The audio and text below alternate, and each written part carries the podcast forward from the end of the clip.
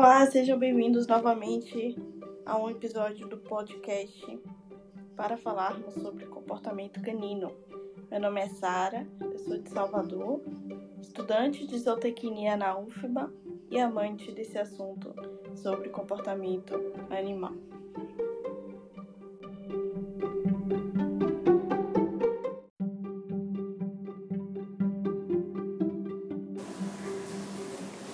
Então, esse episódio de hoje é para a gente falar um pouco sobre reatividade.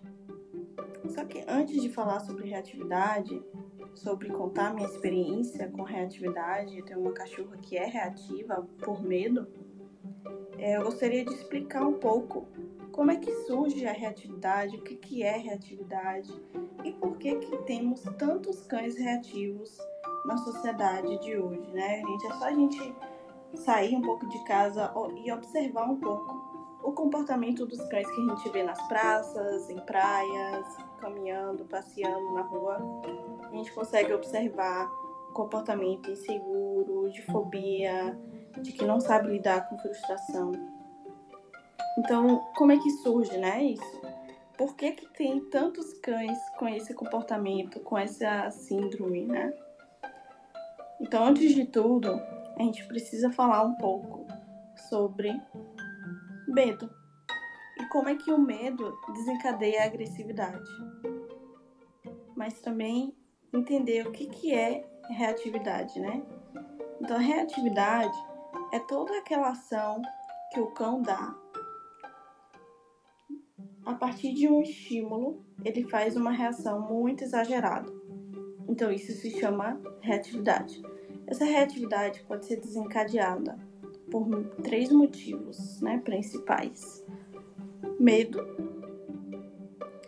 não saber lidar com a frustração e muita efusividade. Então a gente chama isso, tem gente que chama também de ansiedade, então um cão muito nervoso, é, que é muito ansioso. Então a partir desses três motivos, a gente, o cão ele demonstra uma atitude de que de uma reação muito exagerada de um determinado estímulo. Então ele pode ser reativo. Normalmente, né, a gente vê muita reatividade com pessoas, cães com pessoas, cães com outros cães e com barulhos e tal. Então, antes de tudo, por que que os cães sentem medo? Né? Então, alguns estudos mostram que o medo exagerado, que é a reatividade, a gente pode chamar de medo exagerado, e o estresse crônico alteram a expressão dos genes que predispõem o indivíduo a sentir medo, a ansiedade. Então, tem alguns estudos que falam isso, né? Só que aí não é pra gente ficar desesperado, porque a genética não é sentença. É só uma tendência e o que vai determinar mesmo aquele comportamento é o meio social de onde está inserido. Então a chave está na qualidade da socialização dos cães. Quando a gente fala de um ser sociável, a gente fala de um ser que sabe interagir, quando interagir, que sabe ler o outro, que sabe ter uma comunicação com o outro e respeitar o que o outro está dizendo. Então, quando a gente fala de socialização de cães, a gente fala de que é apresentar o mundo humano ao cão, a sociedade ao cão. Então, é, quando a gente faz essa apresentação, tem que ser uma apresentação muito cautelosa, com muito estudo, muita paciência. Por quê? Se não for feito da forma correta, corre o risco de sensibilizar o cão em vez de socializá-lo. Então ele vai ficar com medo daquilo, vai ficar muito sensível àquele estímulo, àquela pessoa, ou aquele barulho, porque a gente expôs o cão demais e ele não soube lidar com isso. Então por isso que tem que ser de uma forma cuidadosa, de uma forma legal, gradual, controlada e positiva. Então a gente vê que não é tão fácil, né, gente? Não só pega o cachorro e começa a passear com ele enquanto ele filhote. É toda uma preparação, né? Então, antes de expor o nosso cão a alguma situação, a gente precisa fazer duas perguntas. Pega uma caneta, um papel, anota aí. primeira pergunta: essa situação é natural para o meu cachorro? Ele viveria isso no seu habitat natural? Provavelmente não, né? Quando a gente fala de apresentar o mundo do o nosso mundo humano ao cão, muitas coisas ele não iria ver no seu habitat natural, né? Que é o que é a natureza, enfim. A outra pergunta é: essa situação pode gerar medo ou insegurança no meu cachorro? Isso é uma pergunta muito importante porque nos leva a pensar um pouco sobre a vida, sobre os estímulos na perspectiva do cão, na visão do cão. Então é importante a gente fazer essa pergunta para poder se colocar no lugar e não hiperexpor o nosso cão a situações que para gente são normais, mas para eles podem ser demais. Então fazer essa pergunta é muito importante. Quando uma experiência é muito. Eita, estressante para o cão, uma região do cérebro dele que se chama as amígdalas cerebrais se ativam e é passada uma mensagem de perigo.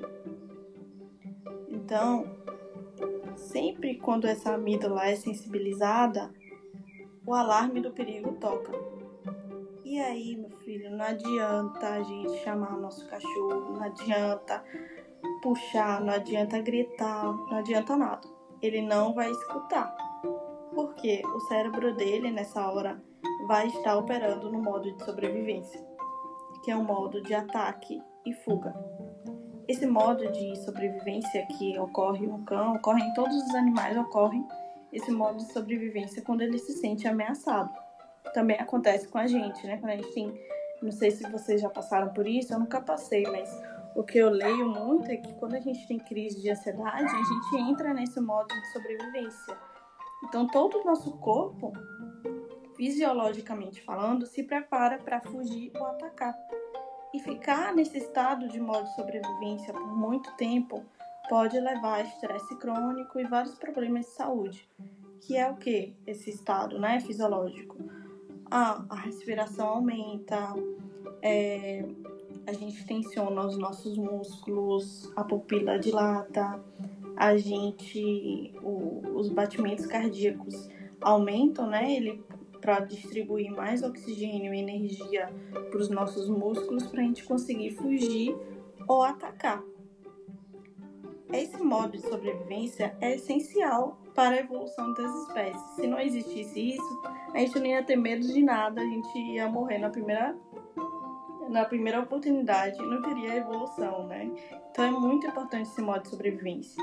O perigo é a gente expor o nosso cão, a gente falando do cachorro, a esse modo de sobrevivência o tempo todo. Então ele ter medo, ter muito medo, né? Então o medo é uma reação natural, é uma, é uma forma de proteção que o nosso corpo faz para a gente poder sobreviver.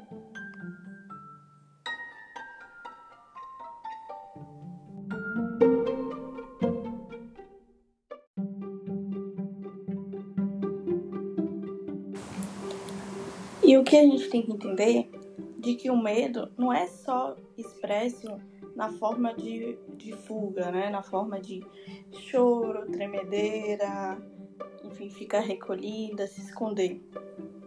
O comportamento agressivo é uma outra face do medo. Só que isso torna os cães muito incompreendidos.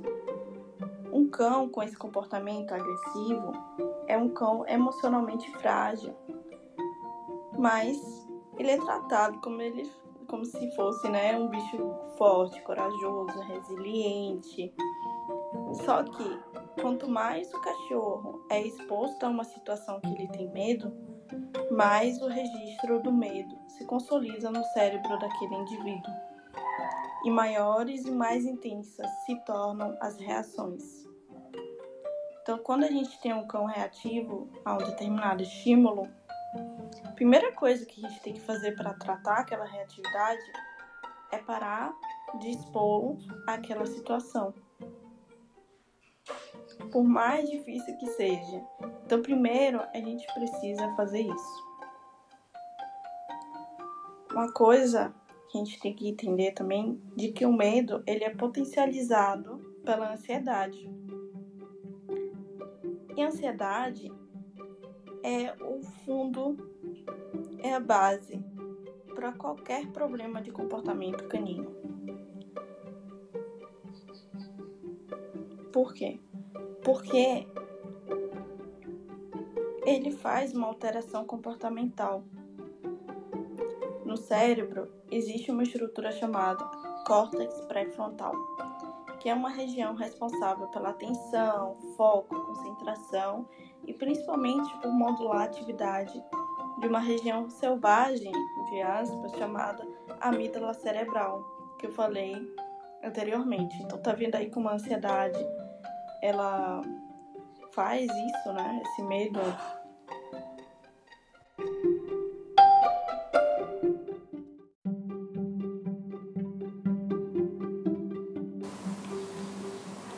A amígdala cerebral faz parte do cérebro primitivo, instintivo, emocional. Todas aquelas emoções, como ansiedade, medo, agressividade, fazem parte dessa amígdala. Então, elas partem dessa amígdala. Para tratar isso, essas, esses, essas emoções, temos que controlar a reação da amígdala. E quem é que controla a amígdala? Como é que a gente vai fazer isso, né? Então, quem é que faz isso é o córtex pré-frontal. É como se fosse, né, dividido entre o cérebro racional e o cérebro emocional. A amígdala cere cerebral é emocional e o córtex pré-frontal o racional. Para a gente diminuir essa ansiedade do nosso cão, que é a base de todos os problemas de comportamento, então é importante a gente focar nisso, é a gente fazer uma rotina que supra todas as necessidades básicas do nosso cão. Para isso, a gente precisa entender quais são as necessidades básicas, né? Então, as necessidades básicas, na minha visão, é ele poder é, expressar o seu comportamento natural de espécie, é ele ter uma alimentação de qualidade. É, isso de ele poder se expressar, aí já entra várias outras coisas, né? Então, o passeio é importante. A própria alimentação também faz essa questão da, da expressão, né? Porque comer ração, o cachorro não é cachorro comendo ração, gente. Vamos ser sinceros aqui. Isso não remete nada ao comportamento natural da espécie. Qual que era o comportamento natural da espécie é, dos lobos? É caçar alimentação, é roer osso. Então a gente precisa dar é, esse tipo de alimentação ao nosso cão. Mas aí já vai, a gente pode falar isso melhor em outro episódio. Mas então, é, nessa rotina que a gente vai elaborar, essa rotina espartana que a gente chama, né? Então, uma rotina cronometrada em que a gente o cão tem horário de comer, tem horário de fazer enriquecimento ambiental, é importante ter nessa, nessa rotina para diminuir a ansiedade, ter passeios de qualidade. Então, passeios de manhã para poder é, diminuir esse cortisol que nos desperta toda manhã. Então, esse cortisol, esse hormônio cortisol, também desperta os nossos cães de manhã. Se a gente não gasta, se a gente não queima, entre aspas, esse cortisol, ele vai estar tá, é, acumulando durante o dia. E não é isso que a gente quer. Porque o que leva a problemas de comportamento, além da ansiedade, também é o estresse crônico. É esse cortisol é, muito elevado. Então, para poder queimar esse cortisol e produzir hormônios do bem-estar, a gente precisa oferecer passeios de qualidade para o nosso cão. Ou seja, passeios que duram mais de 20 minutos, e passeios em que sejam ruas tranquilas, que ele tenha contato com a natureza, que ele tenha a oportunidade de se expressar como cão. De que forma? Dando a oportunidade dele de farejar, de cavar, de andar, explorar, marcar território, comunicar, né? Marcação de território é uma forma de comunicação. Então, dá essa oportunidade do cachorro mandar uma mensagem para o outro vizinho, mandar um WhatsApp, mandar uma, uma fotinha. É uma forma dos cães se comunicarem. A gente precisa oferecer isso para eles.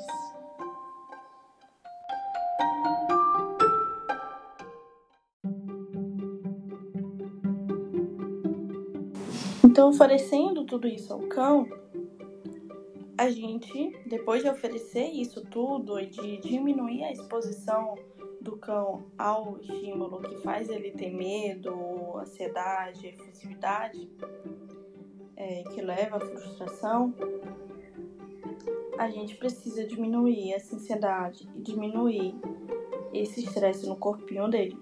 Se a gente não fizer isso, vai ser mais difícil. Porque o que, que acontece? Um cachorro tranquilo, um cachorro com qualidade de vida, ele é um cachorro que consegue lidar melhor com certos estímulos. Ele tem um, uma paciência maior, é como se fosse isso. Que nem a gente, quando a gente fica estressado o dia inteiro, qualquer ai que a pessoa dá pra gente, a gente já quer explodir, né? Então a mesma coisa que acontece com o nosso cachorro. Qualquer coisinha, qualquer barulho, qualquer latido diferente, ele vai reagir se ele não tiver qualidade de vida. Que ele não consegue, se ele já tá em estresse, porque ele não consegue se expressar como cão, aí que ele vai mesmo ficar chateadíssimo com qualquer coisa, não vai saber lidar com frustração, vai se tornar agressivo, tudo isso, uma coisa desencadeia da outra, e aí, menina, é um bololô retado. Então, a gente precisa garantir qualidade de vida. E depois, e agora, já que eu já faço passeio, já faço tudo isso que você falou, o que que eu faço agora, meu cachorro? Então, primeira coisa, reatividade não melhora com o tempo. A gente precisa tratar. Primeira coisa, estude muito ou então procure um profissional capacitado para te ajudar. Porque se fizer errado, só vai piorar. Por isso que é um assunto bem delicado, extenso. Nem vou conseguir falar tudo aqui. Nem pretendo, né? Porque também é, não é com um podcast que você vai resolver a reatividade do seu cão. Mas é, a ideia é dar mais esclarecimentos sobre o tema. Mas então, depois que você já fez um detox do estresse, você já aliviou esse cortisol do corpinho do seu cão, você vai começar gradativamente a expor o seu cão a esse determinado estímulo que ele tem medo. Então, por exemplo, tem uma cachorrinha, né, que me acompanha sabe, chamada Luli. Ela é reativa a cães, tá? É por medo, né? Ela tem muito medo de outros cães. E é por conta de já ter sido atacada umas três vezes. Então é bem é, compreensível, né? Que ela tenha medo de outros cachorros. Se você é atacado toda vez que você sai de casa, eu também teria pavor. Então ela tem medo de outros cães. Então, começar uma distância, você tem que entender quais são os gatilhos que fazem o seu cão reagir e entender qual é a distância que ele tolera. Então, a ideia não é expor, colocar seu cachorro numa creche cheio de cachorro, por exemplo. Isso não vai melhorar nada. É a mesma coisa que eu tenho medo de barata e aí eu vou me trancar numa sala cheia de barata para me acostumar com a barata, aí eu vou ter mais pavor ainda. Então não é assim. Então o que, que eu tô fazendo? Vou compartilhar a minha experiência com Luli.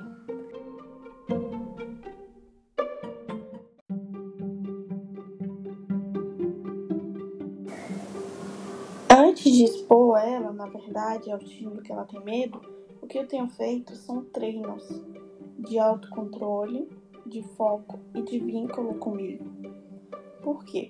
Porque lembra que eu falei que existe o cérebro racional, o córtex pré-frontal no caso, e o cérebro emocional, a amígdala cerebral. Então, o que eu falei é que o córtex pré-frontal, a razão, ele ajuda a controlar amígdala cerebral, a emoção. Então, quando a gente fortalece o cérebro racional com esses treinos de autocontrole, a gente consegue fazer com que o cão saiba lidar melhor com suas emoções. E isso é chave no tratamento de reatividade, ao meu ver. Pelo menos aqui. Desde que comecei esses treinos, eu tenho percebido uma evolução, assim, sem tamanho. Antes de reagir, mesmo que ela vá reagir, o que não é o ideal, é antes de reagir, ela pensa um pouco, sabe? Antes, quando ela via um cachorro de longe, ela já latia, já pulava, já gritava. Hoje ela olha e pensa: vale a pena eu reagir? Eu preciso entrar no modo de sobrevivência agora, vendo esse cão? Ou está tudo tranquilo? E aí, tem vezes que ela vê outro cão do outro lado da rua, bota o focinho no chão para farejar. Ou seja, ela tá começando a se comunicar com aquele cão que ela tá vendo. Olha que coisa mais linda. São essas coisas, essas experiências que a gente passa que vale a pena todo o esforço, todo o sentimento de culpa que a gente tem quando a gente tem um cão reativo. Quem tem um cachorro reativo sabe. Quando ele começa a ter aquelas reações exageradas de medo, de pânico, a gente morre de vergonha na rua. Mas o que eu quero falar aqui é que não tenha vergonha. Não se culpe. Você não fez por mal. Você não expôs seu cão por mal. A gente não. A gente faz essas coisas por ignorância, mas que bom que você está ouvindo esse podcast. E agora sabe como iniciar esse processo, né? Então o que importa é isso, a gente aprender com isso criar esse vínculo com o nosso cão para ele confiar na gente de novo. Porque o que dói, na verdade, é o cão não confiar na gente. Então, esses treinos de vínculo e de foco também ajudam nesse sentido. Então, toda vez que você vê um cachorro, aquele estímulo que faz seu cão reagir, antes do cachorro, você já pode chamar. Você já pega a atenção dele. E aí é muito mais fácil passar por aquele estímulo durante o passeio, enfim, né? Mas então, é, eu faço esses treinos todo dia, pelo menos 5 minutos. Faço um treino no meu Instagram, mostro esses treinos, então, arroba uni, underline, Tereza, com Z. Se você não me acompanha, vá lá ver os meus destaques, tem sobre os treinos. Eu gosto muito de compartilhar sobre reatividade, porque é um assunto que é, é difícil. Quem, quem tem sabe, né? Quem viveu sabe.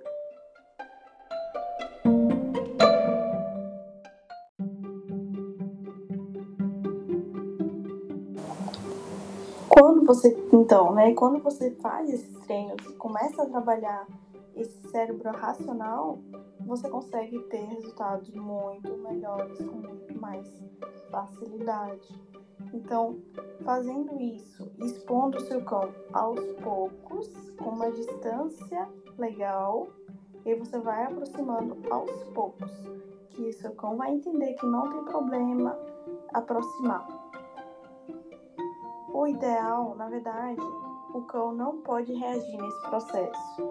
Então você tem que fazer de tudo para que não seja demais. E como é que você vai saber se vai ser demais ou não para o seu cão? Estudando linguagem canina. Todo mundo que tem um cão reativo precisa entender de linguagem canina. Tem um livro muito legal de é, sobre linguagem canina. Eu vou compartilhar no meu Instagram. Veja lá que eu vou falar sobre o livro. Vou deixar um destaque lá sobre o nome do livro e o seu o PDF. Vou disponibilizar para quem quiser, manda o DM e que fala sobre quais é, o que, que como é que o cão demonstra quando ele está desconfortável com alguma situação. Desse jeito você vai entender melhor seu cão e respeitar também ele. Então você vai ver, não, não tá legal, vamos dar meia volta e vamos embora. Não, ele tá, ele tá ok, a gente pode continuar andando, entendeu? É a partir disso que você vai vendo se tá ok se não tá. Então é deixar o cão à vontade para ele dizer se tá ok ou se não tá. Se não tiver, não force a barra. Reatividade é um processo. Processo que às vezes demora anos. Né? Demora anos. Pode demorar meses, mas tem, às vezes demora anos. Às vezes você precisa ter um acompanhamento de um veterinário comportamentalista para passar um remédio para poder melhorar o ambiente neurológico daquele cão. Porque às vezes a ansiedade, o estresse é tão alto que ele não consegue compreender. Não consegue os treinos que eu falei, às vezes é mais difícil, vai demorar muito mais. Claro que tem casos e casos, né? Às vezes não precisa do remédio, mas claro que o remédio é, que o veterinário comportamentalista poderá passar vai acelerar esse processo. Então, é, o que eu queria transmitir com esse podcast, falar um pouco sobre a razão da reatividade, que você tenha paciência, que reatividade não é nada menos do que medo de perder alguma coisa, ou medo de, é, de perder alguma coisa. Ele entra em estado de sobrevivência, o que é, não é nada saudável, né? A gente não quer que o nosso cãozinho entre em modo de sobrevivência toda vez que bota os pés na rua, né? E esteja confiante de que vai melhorar. Siga pessoas fodas em comportamento canino nas redes sociais. Tem a Camille do seu Bulldog francês, que eu aprendi muita coisa com ela.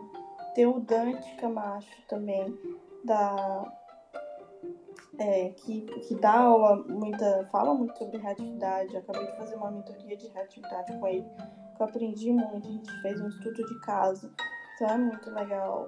O arroba meu mundo, meu mundo golden, a Luana fala muito sobre reatividade, mostra casos de reatividade, melhoras, mostra e interpreta a linguagem canina em vídeo, é muito legal.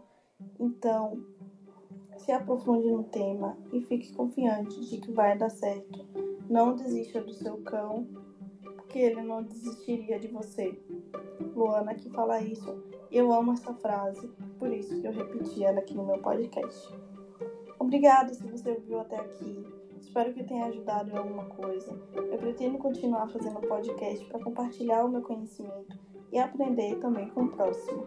Então me siga na rede social, no Instagram, arroba Tereza com Z.